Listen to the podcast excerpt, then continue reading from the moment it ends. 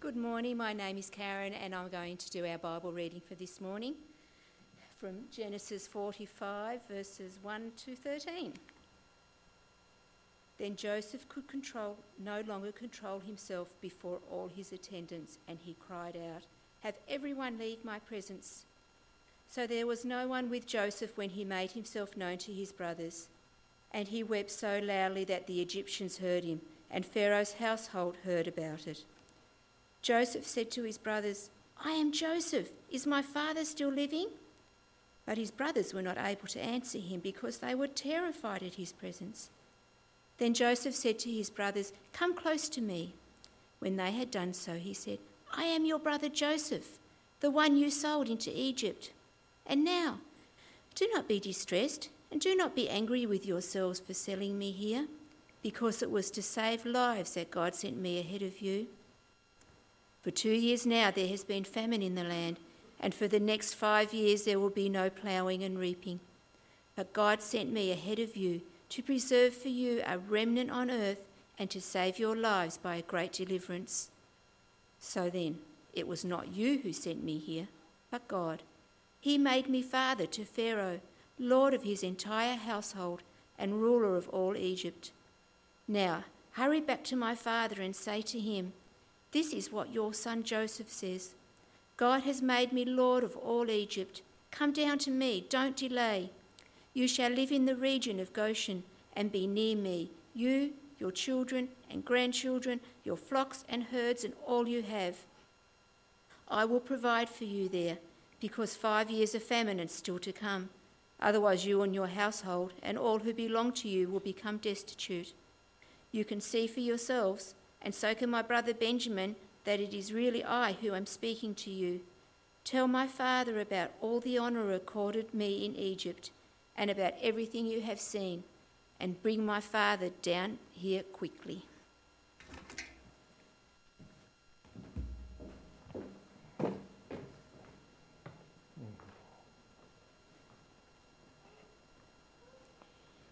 Thank you, Karen.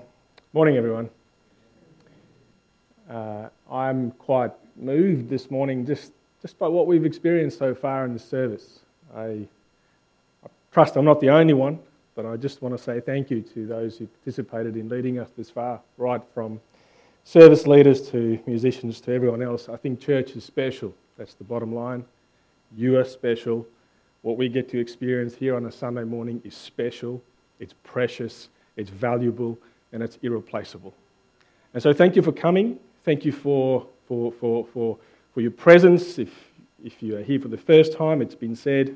Uh, great to have you. Great that you can share with us in what is precious uh, and what we treasure.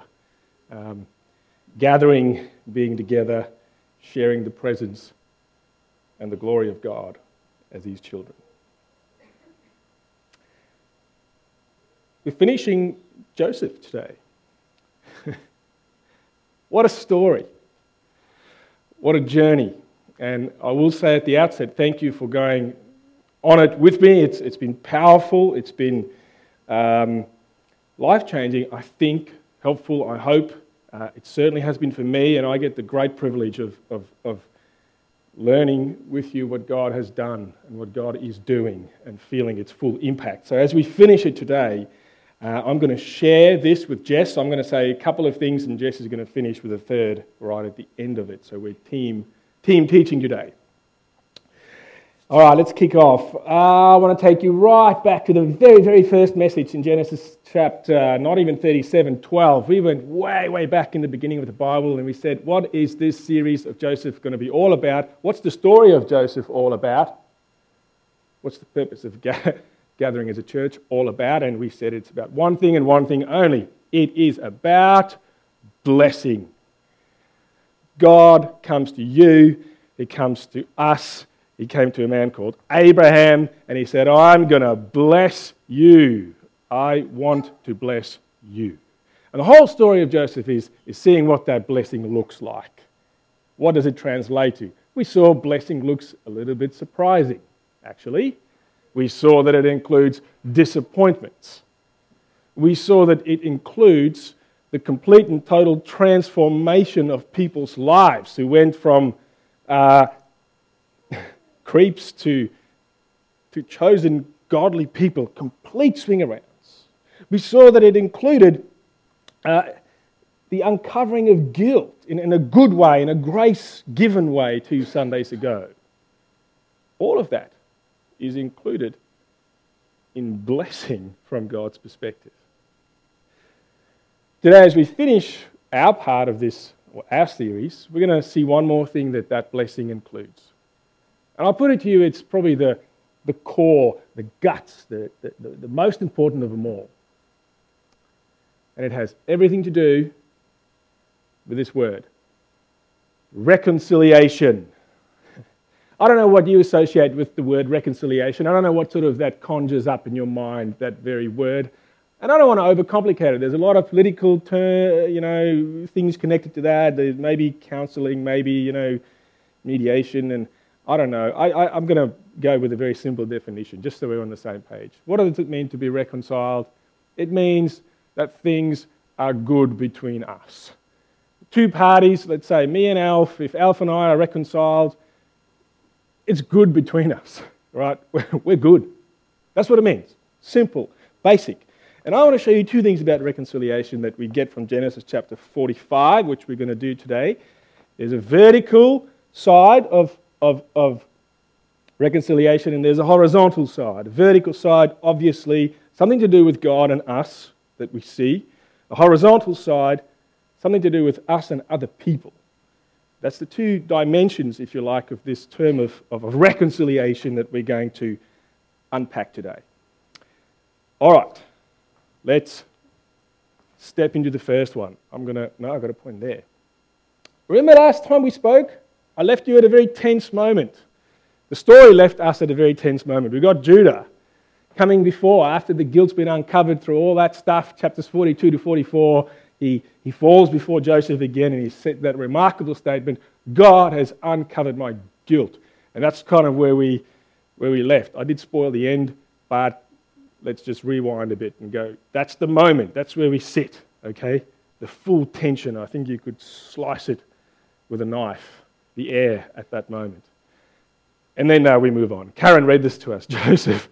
Joseph could control himself no longer before his attendants. It's the third time he cries. You know, he gets everyone to leave, and he wept so loudly that the Egyptians heard him. And he said to his brothers, This is the moment. I'm Joseph. I'm your brother. I'm the one whom you sold into slavery. Uh, and, and he asked them, Is my father still living? His brothers, rightly so, I guess, were so shocked, so confused, so. I don't even want to begin to imagine what they were thinking or what think for yourself. What would you think at that moment? Joseph said to them, Get the symbolic beauty of this in terms of reconciliation Come close to me. And when they had done so, he said again, I am your brother Joseph, the one you sold into Egypt. Now, do not be distressed. And don't be angry with yourselves for selling me here. We'll get to that statement, but my goodness. Don't be angry with yourselves for selling me here. And then a little bit later on in that, we read this. Then he threw his arms around his brother Benjamin. He wept. Benjamin embraced him. And then he kissed all his brothers and he wept over them. I'm speculating here. But I'm willing to say that if we were going to interview any one of those brothers and ask them, tell me about what was the highlight of your life? We're going to hear many things, but I'm pretty certain a common theme, if not from all of them, will be this one thing. It was this moment, this day when, when Joseph came out and said, I'm Joseph, and when we were reconciled. I, I stumble across sometimes at home. Dana loves to watch um, um, Anh Do's Brush with Fame. Any other fans? Uh, yeah, oh, lots of them. It's such a good show, right? Um, uh, and I'm so glad my wife watches it because then I can't help but watch it with her.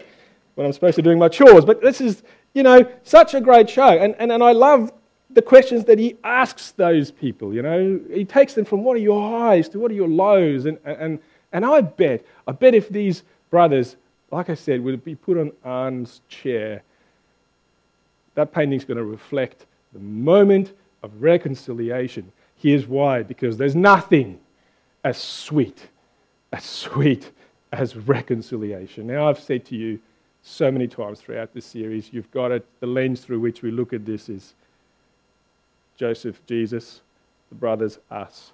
Here's the point vertical reconciliation.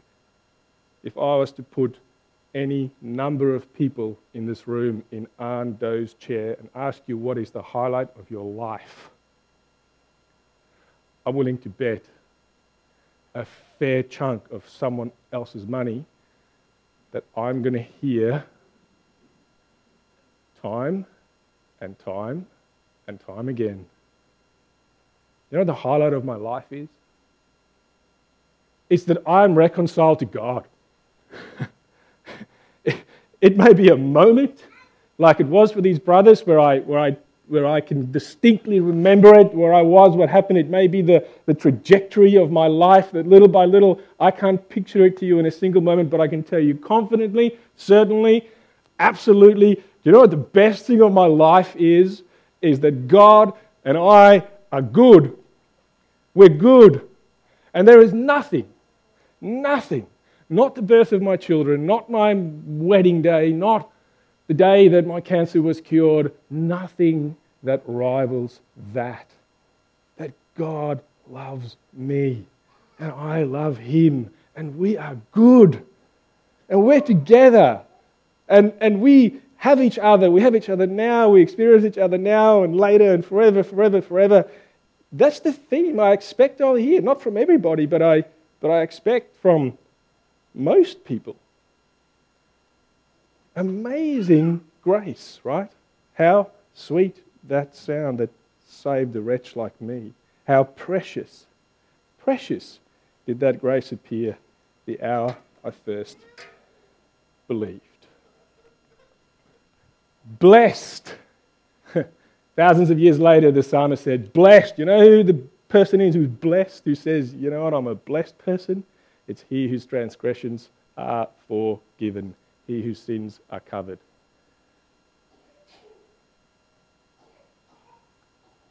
Can I ask you this morning, dear friend, is this the highlight of your life? Can you say to yourself, can you say about yourself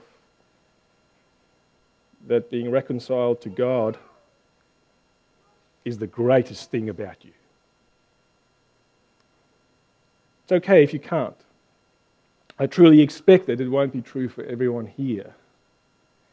And I certainly, and we certainly as a church, welcome everyone who's on a journey with God, who hasn't got this figured out yet, who, who still struggles with who God is. And, and, and for whatever reason, we'll, we might plumb a little bit more of that later, would say, I don't know if that is the best thing about my life. I, I really, I'm drawn, I'm interested, I'm not really sure, or I've begun this journey, but it it's still taking on a depth to me. That's okay. It's, it's, it's great that you are here. I, I guess I simply have one question for you this morning, and it's an encouraging question. And I ask you this morning do you want to know God this way? Do you want to know Him in a way that you, I guess, like these brothers, like billions of others around the world, would say the best thing about my life is that I am reconciled to God. If, if, if there is a desire in you that says, you know, it's not the case now, but I want it to be, can I ask you today, pray. it's as simple as that. God, I want to know you this way. I want to, I want to be so good with you that, that I know that you're the best thing. Do what's needed in me. He's here. He is the Joseph who says to you, Come here to me. And he wants to embrace, and he wants to kiss, and he wants to be reconciled. Ask him. Ask him on your own, sometime later, privately today. Ask Him with me after the service. Ask Him just in your heart as Jess prays in the end, perhaps. Doesn't matter when, doesn't matter where, but know that He would love to be reconciled with you. Whatever is between you and God, whatever uncertainties, whatever doubts, whatever anger, whatever, it can be overcome. Okay, that's the first thing we see about reconciliation. It's the greatest blessing that we can know as human beings is to be reconciled to God. It's nothing beats it, right? And let's move on to the, the horizontal side of it. You know what Joseph shows us in this story, and we're flicking a bit of metaphors here. He shows us that a, a receiver of, I'll go here, a receiver of vertical reconciliation becomes a giver of horizontal reconciliation. Right? I'll say that again. A receiver of reconciliation with God becomes a giver of reconciliation with other people. Imagine these two red arrows, it, it presses up against each other, this, this grace. Let's call it arrows of grace. And it, and it presses up against each other, and it's got nowhere else to go except sideways, right? And as it moves sideways, it, it presses that grace out. And it just keeps coming more and more and more. A receiver of gracious reconciliation with God becomes a giver of gracious reconciliation with other people. That too is something Joseph shows us this morning, and I, it's exquisitely beautiful. It's tear worthy beautiful. So sorry if I cry, I'll do my best. You know, Joseph's words to these brothers, bear in mind the context. You've heard the story, you've been with me for the last few weeks. And at this point, here is what he says Don't be distressed. Don't be angry with yourselves for what you did to me. Do you think you could say that? Do you think you, after 22 years of having copped and faced the mistreatment, the abuse, the injustice that this man, this Joseph, has copped, that you'd be able to say to them, Don't be angry with yourselves. I, I forgive you. It seems all throughout this chapter, you know, in Joseph, there is not a hint of bitterness or unforgiveness or anger to the people who have, I'll say, abused him. Right? Not a hint. This is deep water, but I'll ask you again do you think you can do that? Can you do that? Are you doing it? To those who have done the same to you? Can I say two disclaimers? Number one, you rightly can look to me and say, What do you know, preacher boy? You don't know what's been done to me. Your life's cushy. It is. And you're right. I know nothing, nothing of your mistreatment. But I've asked you before, and I'll ask you again today to not look at me. I'm asking you to look at Joseph. And I'm asking you beyond that to look at Jesus. He knew. It's a person like you who stood there with these brothers, right? Not a person like me. Second thing I want to say is I'm also aware that in Joseph's case, at this point, these brothers have come and they've said, Yeah, we're guilty. We know what we've done. Our guilt is uncovered. They're, they're humble. They're there for the reconciliation on their knees. Right? I'm aware that the people in your life that need to, that you need to forgive and extend that horizontal grace to, that they, they, they may well not be in that position. And yes, it's true that full reconciliation isn't possible without that. It's true with our reconciliation with God, it's incomplete unless we go through the grace given guilt that is acknowledged, right? I know that may not be true for the, the people in your life who you need to forgive. They may not seek your forgiveness. There may be not a hint of their own guilt in the matters in which they have mistreated you. But here's what I want to say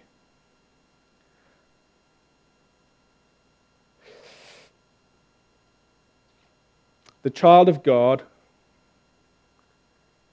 is one who at the very least at heart,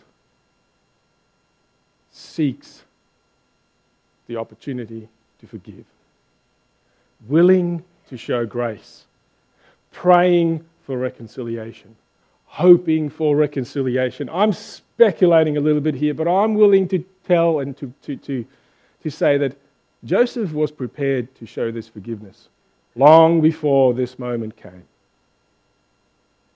I think in the intervening 22 years, while he's rotting in jail or while he's facing any of his hardships, I believe he made up his mind. I believe he chose. I am going to forgive. I'm not going to nurse the bitterness, the grudge, the hatred. And so when that opportunity finally came in a way that he could never have dreamt of, he did it without a moment's hesitation. Rips off the mask, embraces them, kisses them. Here's the question like Joseph, wherever you are, in whatever jail you are, wherever you are in the 22 years of suffering and hardships, is that producing in you a desire, a willingness, at least in theory, to say, Yes, yes, I will forgive? Are you hoping for reconciliation? Are you praying for reconciliation? Will you extend grace and forgiveness if indeed it is sought? Or are you shut off towards it? Do you find a strange sense of purpose and security in the anger, the bitterness, and the hatred in your heart? Have these things come to define who you are? Dear friend, it's dangerous it will kill you. And I desperately pray that you can be set free from it. I do. And you may say to me, I don't know if I can. It's too hard. It's too deep. It's too raw. I'm too angry. I'm too bitter. I'm too hurt. It is not possible for me. How can I do it? What would help me on that journey to extend this forgiveness and grace? I can only point you to one thing, and it's the same thing Joseph looked at. Have you noticed throughout this entire chapter 45, four times Joseph. Oops. Sorry, Ryan, can you move me on? My clicker is not obeying. Four times Joseph looks at these brothers and he says, God sent me before you to preserve life. God sent me before you to preserve for you a remnant. It was not you who sent me here, but God. God has made me Lord of all of Egypt. You know what Joseph says? All of it. Your jealousy and hatred, my very weird dreams, a bunch of slave traders to whom you sold me, so many disappointments and unfair treatment in Egypt, my ability to interpret dreams, this miserable famine that's killing lots of people, all of it somehow was in the plans and the purposes of God. Who am I to be bitter? Who am I to resent you? Who am I to judge you? All of what happened to me was part of your plans, God's plans. Dear friend, I'm not saying I can fix the things or the damage that was done to you, but here's my encouraging and my searching questions to you. How does rejecting God because of what happened to you help you to become better? I can't explain why the, why the evil was done to you. But I'm hoping that I can appeal to you that, like Joseph, you can see that somehow, in a mysterious way, behind every bad thing that happened to you is a loving, good, and gracious hand of God that brought it about and that somehow will make it all turn out good. Can you see that? Can, can you believe it? Could it be that despite all the things that we don't understand about what happened to us and why it happened, that God still is the answer to a future in which you are blessed? He is. He was for Joseph and he will be for you. So I simply ask you, I simply ask all of us, that we would be so enraptured with this vertical reconciliation that we have with God, that despite whatever happened at the horizontal level, we would be able to say, Yes, I can forgive. I will forgive. May God give me the courage. May God give me the ability. May God enable me to forgive who I need to forgive. Again, I extend the invitation to prayer. Some of you have got great things to forgive of what was done to you. We would love to pray with you. We would love to pray that God would do his thing and again transform you to be a Joseph. The invitation is there. I encourage it. And I might hand over to Jess. Jess is going to finish for us. One more important thing to get out of Joseph, and then Jess, are you happy to pray afterwards? Or I can pray. Call me up. over to you. All right, thanks, Etienne. So, to wrap up and to bring it home, getting the story of Joseph to today, a 4,000 year old story to now. A bunch of our Bible versions or translations have the words of Jesus, I'm not sure this one does, have the words of Jesus in red text. There is one of the Gospels. No, it doesn't. That's a bit of a shame. Anyway, a bunch of our Bibles have it in red text. So the words of Jesus are red. Um, and it's a great way to highlight what Jesus said. In the past, and on for reflecting about today's message, I thought, what if the text, the stories, the verses, and passages throughout the whole Bible that um, the whole Bible that uh, talk about Jesus, that mention him, are typed up in red. Wouldn't that be good? Um, if all through the Old and the New Testaments, the parts that point to or highlight or mention, emphasize Jesus were red, would be able to see the story within the bigger story. Would um, you could say though that the whole Bible could simply be red in colour. Yet, if it was more defined, if it was more intentional, um, then you would have this th- flow of red throughout the whole Bible and it would blow up into this big chunk of red in the Gospels. The red, the Jesus throughout the Bible is the story within the story. It's the actual story, it's God's good story. And the point of this good story being Jesus means it becomes our story. It becomes a good story for us, and that in turn glorifies God. So let's get a bit of a look at the red text as it were in the story of Joseph and bring it to Jesus and then bring it to us today. It's highlighted Jesus throughout the weeks on this, of this series on Joseph. And again, it would have shared this morning, touch um, this morning on how Joseph, when it came to forgiving his brothers, when it came to reconciling with them, it's a picture of the grace God offers us through Jesus. The greatest blessing is to be reconciled with God. And the joy, the relief, the freedom the brothers would have felt when Joseph forgave them is a picture to us of the effects of the saving power of Jesus and what that can do to our lives. Now, as many of you know, the red text colour is also all over Judah. Not in the example that Judah was, for he, unlike Joseph, as it shared a few weeks ago, is more of a picture of us. Judah is a broken, sinful, desperate man, and that's exactly the kind of person God, if they turn to him, is willing to pour his grace all over.